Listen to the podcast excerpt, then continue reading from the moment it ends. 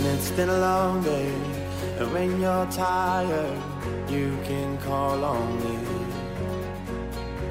And if you're doubting my love, I'll prove it all to you again. You're gonna know that, you're gonna know that my love will never die. I'm gonna be there, I'm gonna be there single time. Hey, this is John Fuller, and I'm wondering what's been the busiest season of your marriage? I'm here along with our Focus on the Family colleagues, Greg and Erin Smalley, and we're going to be talking about how to stay connected with your spouse even when your calendar and life are full. So, Greg and Erin, let me ask if you have, um, beyond the present moment, what's another busy season in your lives? Yeah, I, I just remember that season right after I had finished my graduate schooling. So I had my doctorate.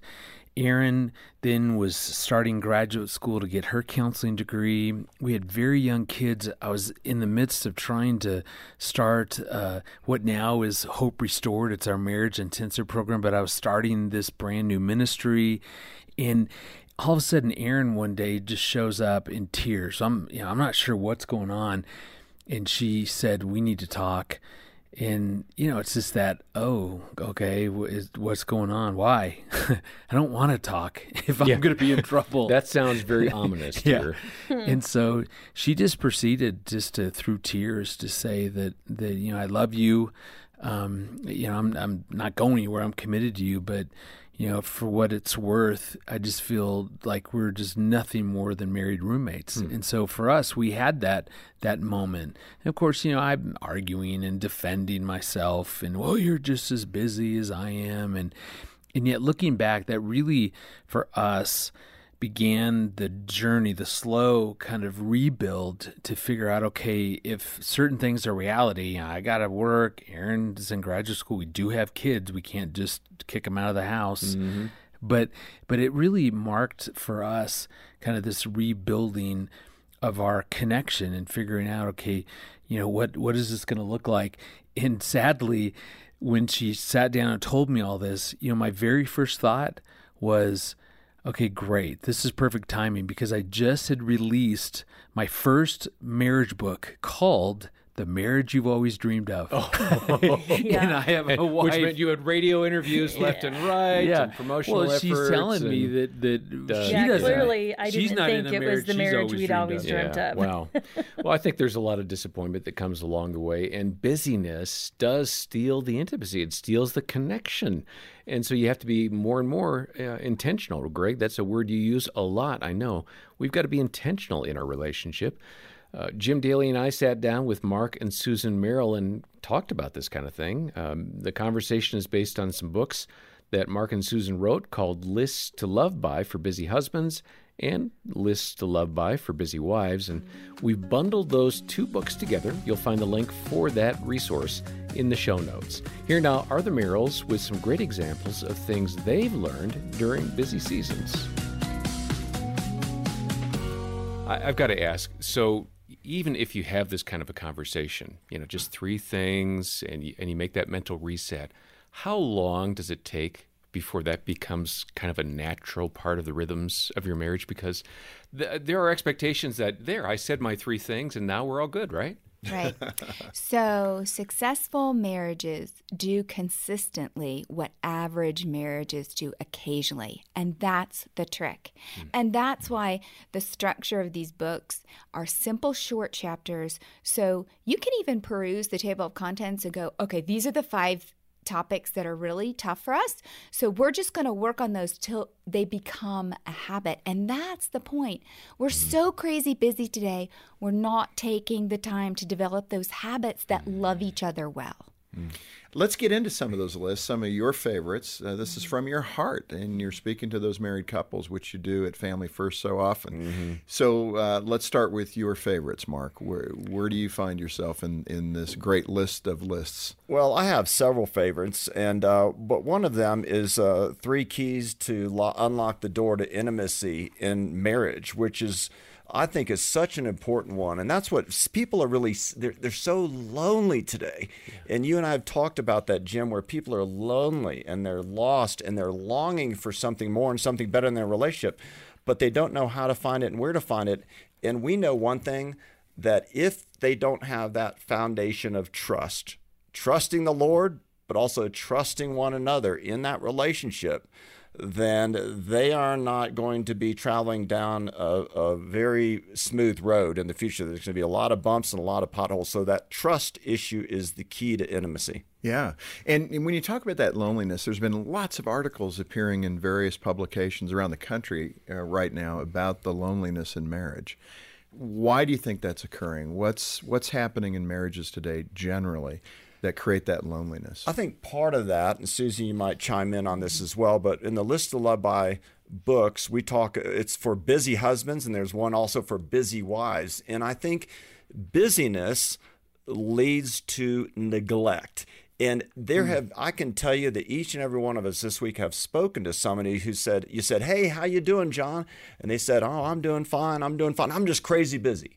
Everyone, we almost wear it as a badge Correct. of honor, but it yeah. leads to neglecting our spouse, and we become the two proverbial ships that pass in the night. And then we start becoming lonely because we have no fellowship. Just like if we're not convening and spending time in prayer and in, in God's Word with the Father, we experience that loneliness without him in the same in a marriage relationship and we're not really spending time and just sitting down and talking one-on-one. So that's one of the list it's talk mm-hmm. one-on-one together. Yes yes and no what would be another example of how to close that loneliness gap I think loving well starts with empathy and time. And so, one of you know the different things we talk about in all the lists is: Are you sharing time together?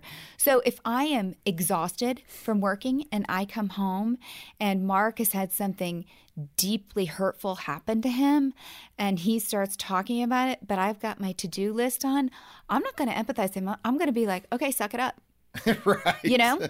And that's what creates that loneliness then, mm-hmm. because although I may, with my eyes and my face, pretend to listen, I'm really not entering deeply. Mm. I'm thinking, does he know what I have to do? And that's why it's so important, Jim and John, that, uh, that that to when you're lonely in marriage, I believe because of that busyness is always there, um, you know, stealing uh, your time like a thief, to really make sure Uh, that we're creating a I call it a stop doing list. And that how many things that we all four of us are doing that are bad things?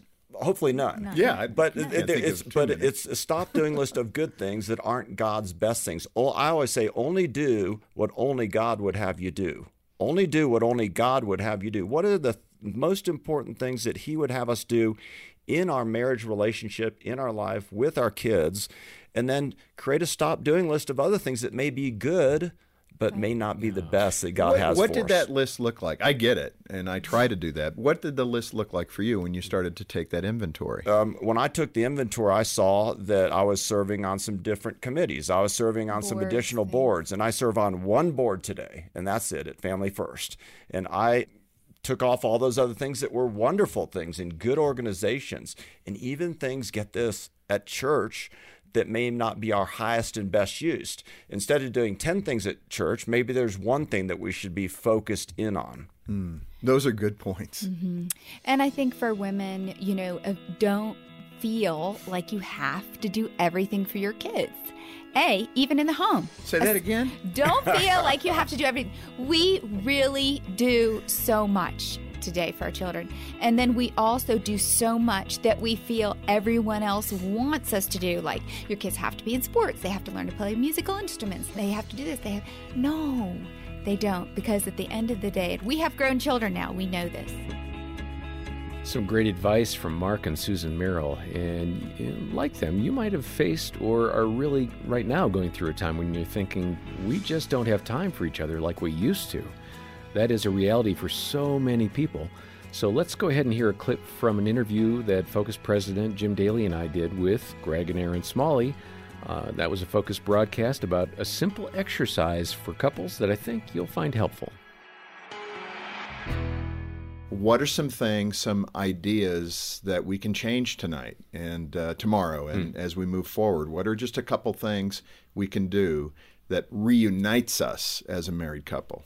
I think it's so important to recognize, Jim, that there's an opportunity to build a stronger attachment between the two of us. We build this attachment with our kids and we do it pretty naturally, but it's just recognizing that there's things specifically I can be doing to strengthen that connection. And it's really, am I available? When Greg wants to sit and connect with me, am I open to that?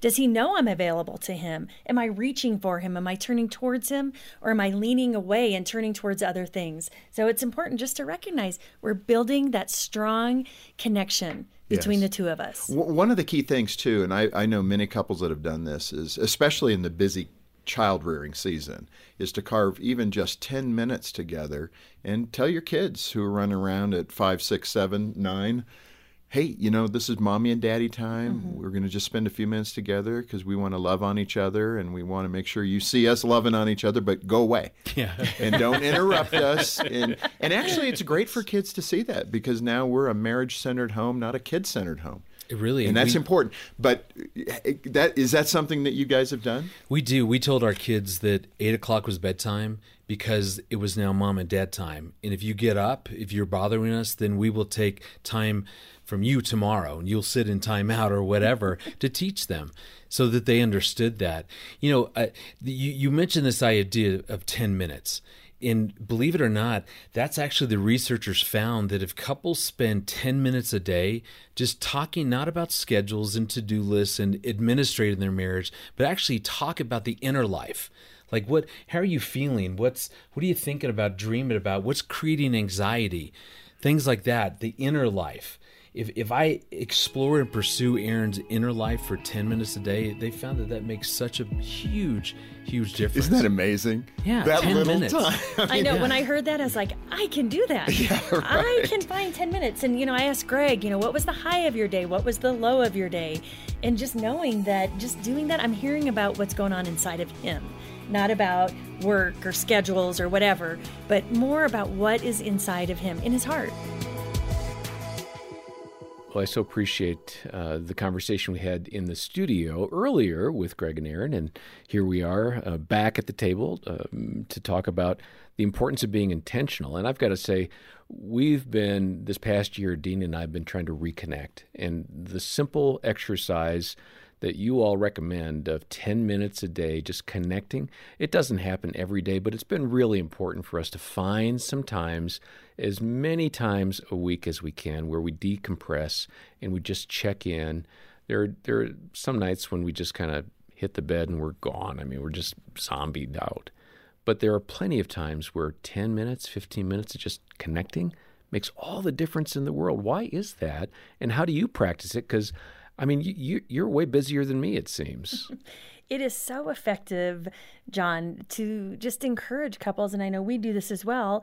10 minutes a day of just sharing deep inner life stuff. Because, you know, you think about it, most couples can't exist at that deep level all the time. I probably could, but Greg would would. that is the most exhausting thing. Yeah, Greg would not of. like that. Yeah. And so it's just a simple thing of you know when we go on a walk, when we're driving in the car, when we're laying in bed, when we're getting up in the morning to have coffee, that we're talking, we're being intentional about what we're talking about. That we're prioritizing this time together is very important and being intentional about the topic. And so I know for Greg and I, it's often three feeling words that we have felt in the last 24 hours three feelings, just sharing, because it gives you really a pulse on wh- where the other person has been and where they're at mm. right now. So it's simple way to do that. I share that with my clients, um, and they love it because it's tangible and it's easy. Yeah, you know, I often hear people going. I mean, that's great. 10 minutes. What do we talk about? And you know we encourage people you, you could do the high low game. What was the high of your day? The best part? What was the low? What was the maybe hardest part of the day? And so you can do that. Um, i've asked erin you know what are some questions that you would love for me to ask you on a regular basis? That's great. Just the other day erin and i were doing our first marriage event since you know covid since all the quarantine the shutdown. And so we had an opportunity to kind of take the afternoon off. We're at this retreat center and so we're we're walking, and I knew that it was going to be a perfect opportunity just to engage in some deeper, you know, inner life conversation to find out how she's feeling, to find out, you know, what's new, what's going on, just whatever. You know, not talk about kids or schedules, any of that. Mm-hmm. But I also know that I'm not that clever to fill up 10 minutes per se with with just original questions. So on the airplane as we were just sitting on the the runway i googled you know conversation starters for couples.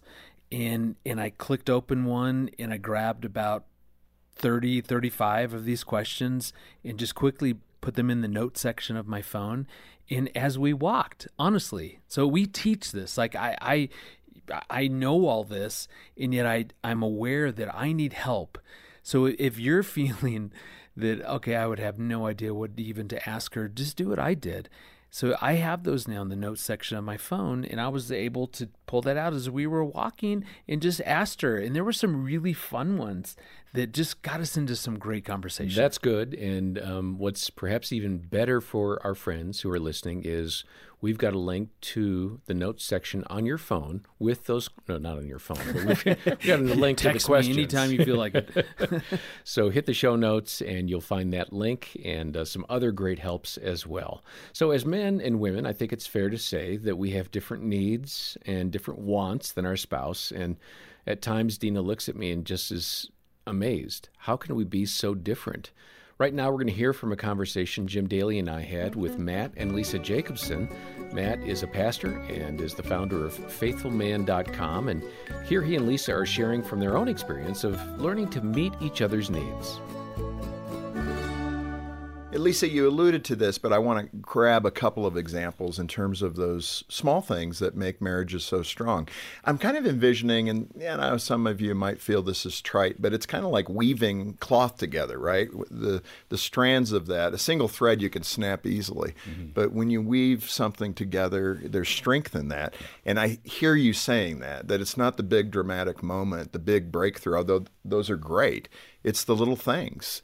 Give us examples of what those little things are concretely. Well, for example, this is a small thing, but it has a powerful impact on your marriage. And this is just when you see your husband, I'm talking to the wives now, just lighting up and giving him that look you did when you were dating, just that, hey, here he comes. Wait a second. I'm hearing through the microphone people, women are saying, Are you serious? yeah. I am you don't very know my serious. husband. I am very serious. You light up. Come on. yeah. I make a point of lighting up. And I'll, if I can, I'll tell you a story of how this became obvious to me that this is what I need to do. So Matt and I were out on a kind of a lunch date and I was a mother of many small children. I was tired. I was just, you know, doing the and then there's this and then there's that kind of a thing and you know, just yeah. venting with him and and he was patiently listening to me. Well, while we were talking, we were out at the at a mall. A girlfriend of mine walked by and I said, "Oh, I jumped up. I said, "Oh, Susan." And I gave her a big hug and I just, you know, lit up and and we just yik yacked for just a few minutes, and then I went back to my my date, and uh, he said, just really kind of quietly said, "You know, I wish you would do that for me." Hmm. I said, "Do what?" He said, "Oh, just the way you light up, just have that warm smile for your friends." I was so convicted right then and there. I thought, you know what? I have left off with doing that with you, and you should have that from well, you let me ask you about that because I, I, think when you live with somebody, you're married to somebody, you get very comfortable. Sometimes you see a different side of a person in that intimate relationship where you're together every day, eating dinner together every night, everything. And then, uh, yeah, the girlfriend comes by and, oh, the light up and all that. Mm-hmm. Is it wrong to expect that kind of happiness uh, that you're showing a friend? Um, I, I agree that it's right, but I guess I'm asking the question how do couples get there? How do you think about doing that? Absolutely. Well, it is wrong. Uh, to fall into that pattern. This is what life does. It it gets us so busy. The noise of our lives, the busyness of our lives, gets us so distracted that we wind up just kind of getting in this rut, putting our head down and plowing this furrow of the next thing that needs to be done, forgetting that the most important relationship we'll ever have this side of heaven yeah. is the person that God said you are one with. Yeah. And so, one of the things that we like to remind people, and I certainly like to remind men about, is that just take a moment and ask yourself when did your wife stop desiring to be desired? Never. See, that way you kissed her on your wedding day, or maybe even the months leading up and the months right after, when did she stop wanting to be kissed with that kind of passion and that kind of desire? Never. See, this is something that we need to remember, and she is an important, valuable individual that your job is to pursue and to cherish. Yeah. And so that responsibility didn't change just because a few years went by. So date your wife before, during, and after the wedding, after the children come, after they go off to college. Pursue your wife. And that pursuit isn't just a pursuit for sex, that's a pursuit for her as a valuable mm-hmm. person that God has blessed you with. She's never stopped desired to But be desired. I hear both of you describing choices. You know, these are choices that we're making. We're choosing to be intentional about dating our wife. We're choosing to be intentional about lighting up when my husband comes into the room because it can get really kind of blase, kind of comfortable, and you don't show that enthusiasm. So, did you guys have to remind yourselves, okay, I, you know, Matt's coming home. I got to light up. Sometimes there is something like that. So when I was a mother and I would before I went out to see my kids who were, you know, all out there noisy and and I would take a moment before I walked out my bedroom door and I would say "Okay, Lisa, get your happy mom face on." Because I saw that it was so powerful to my kids. If I came out already grumpy, if I came out, "Hey, good morning." It's super powerful. So I'm choosing to do that. I'm choosing to and I thought, you know what? Why wouldn't I be able to do the same thing in my marriage? Now, sometimes it comes more naturally than others, but there are times where I go, he's home and i have to remember i'm excited that he's here and i do love him and we can work out that other thing a little bit later One of the things that is so critical about this and that we tend to forget about because we just get absorbed in our own life and our own day, mm. we forget that we're literally teaching our children what a great marriage is, teaching them how to do marriage. We're discipling the hearts of our children by the way we interact with each other. Mm-hmm. Uh, yeah, and another one that you mentioned is probably one of the more difficult ones for husbands, and that is to stop and listen. I mean, sometimes we're just problem solving. We kind of know mm-hmm. the the statements that are made. You know, oh, honey, I think you just need to do this, this, and this, and she's not wanting that. She's wanting you to hear her heart. I want to um, tell I want to tell the story, okay? I'm nervous. So You should be. So yeah, and it's funny. This is one of those iconic moments in our relationship because I'm a problem solver too. it's and just af- innate. And after you've spoken for roughly 10.5 seconds, 12, 10 seconds, somewhere in there, af- after you've spoken for a very short period of time, of course I don't need to listen to the rest of what you're saying. I it. completely understand what the issue is and just go right in for the solve, you know? So one, one time, this is way early in marriage, but one time I was doing that and she just screamed in my face. She really did. I don't recommend This that, but- demure, loving woman. Yes. And she said, I don't care if I'm right or wrong and understand this. I just want you to know and care how I feel. Good for you. just listen to me. Right? And we look back on that and laugh, but it was a moment of revelation for me that listening is the fix. Not in every case and not in every couple, but by and large, listening is the fix. making super her powerful. feel heard goes a long way to making her feel that her problem. So true, solved. and that's a heart cry. It speaks from the woman's perspective why that's so critical. Because I'm serious, we're like hard dirt. We don't understand this at all. Isn't the value in this quick discussion solving the problem? Can we just get there? No you can't and even if matt thinks that he already knows what i'm going to say or he understands the problem he doesn't necessarily believe it or not n- understand and it's important to me to actually say this out loud to get this out there and to get a fuller picture before you start in on the fix. And sometimes after I've said everything, then I'll go, okay, now what should I do? And he goes, I thought I was supposed to just listen. I go, okay, yes, you listened, now solve. so it can be both, but we really do want to feel like you that you're hearing us, that you care about how we feel and what we're wrestling with or struggling with. And you know, and there's a heart issue there too, relative to the men. Your wife wants to feel and believe that you wanted to listen to her, not that you had to listen to her. So it's not just a matter of checking the box, but your heart actually being engaged with listening because you want to. You Right. care about her. So, Right. That's what the core should Yeah. be. I love the simplicity and effectiveness of what Matt and Lisa were sharing. And it goes back to the intentionality that uh, Greg and Erin have been sharing about as well.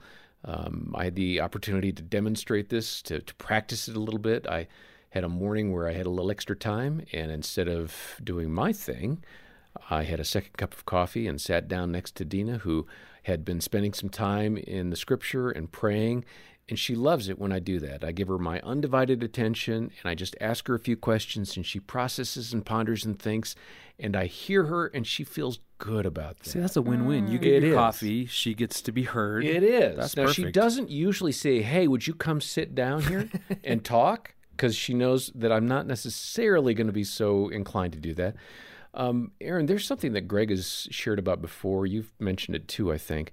Um, this idea of bids for connection. Hey, I have a need and I want you to know about that and, and to help me with that need. Or I have a desire for you to be part of my world. Talk about bids for connection. Mm-hmm.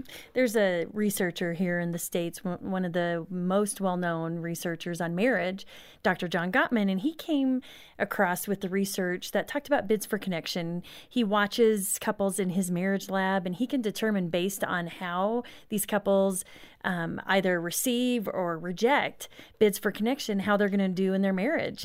And so, really, what this bid for connection is, it's a it's any positive action that you do to get your spouse's attention, affirmation, affection, or support. What you're really looking for is connection. And you know, it, it I can remember our 23 year old daughter Murphy when she was just a little thing, maybe three years old. She would constantly walk into a room and just hold her hands up and say, "Hold you." Hold you. And so there was a bid for connection. We could have accepted that bid for connection and picked her up and held her, or we could have ignored it and just went on with whatever we were doing. We could have rejected it, turned away, and said, you know, whatever. Why do you always do that? Hold you. What is that?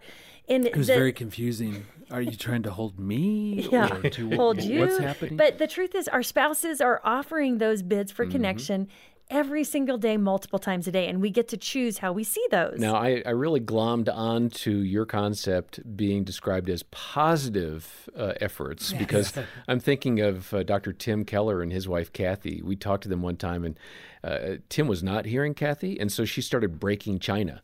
And, and that was a bid for connection, but it was not a positive bid for connection. It was effective.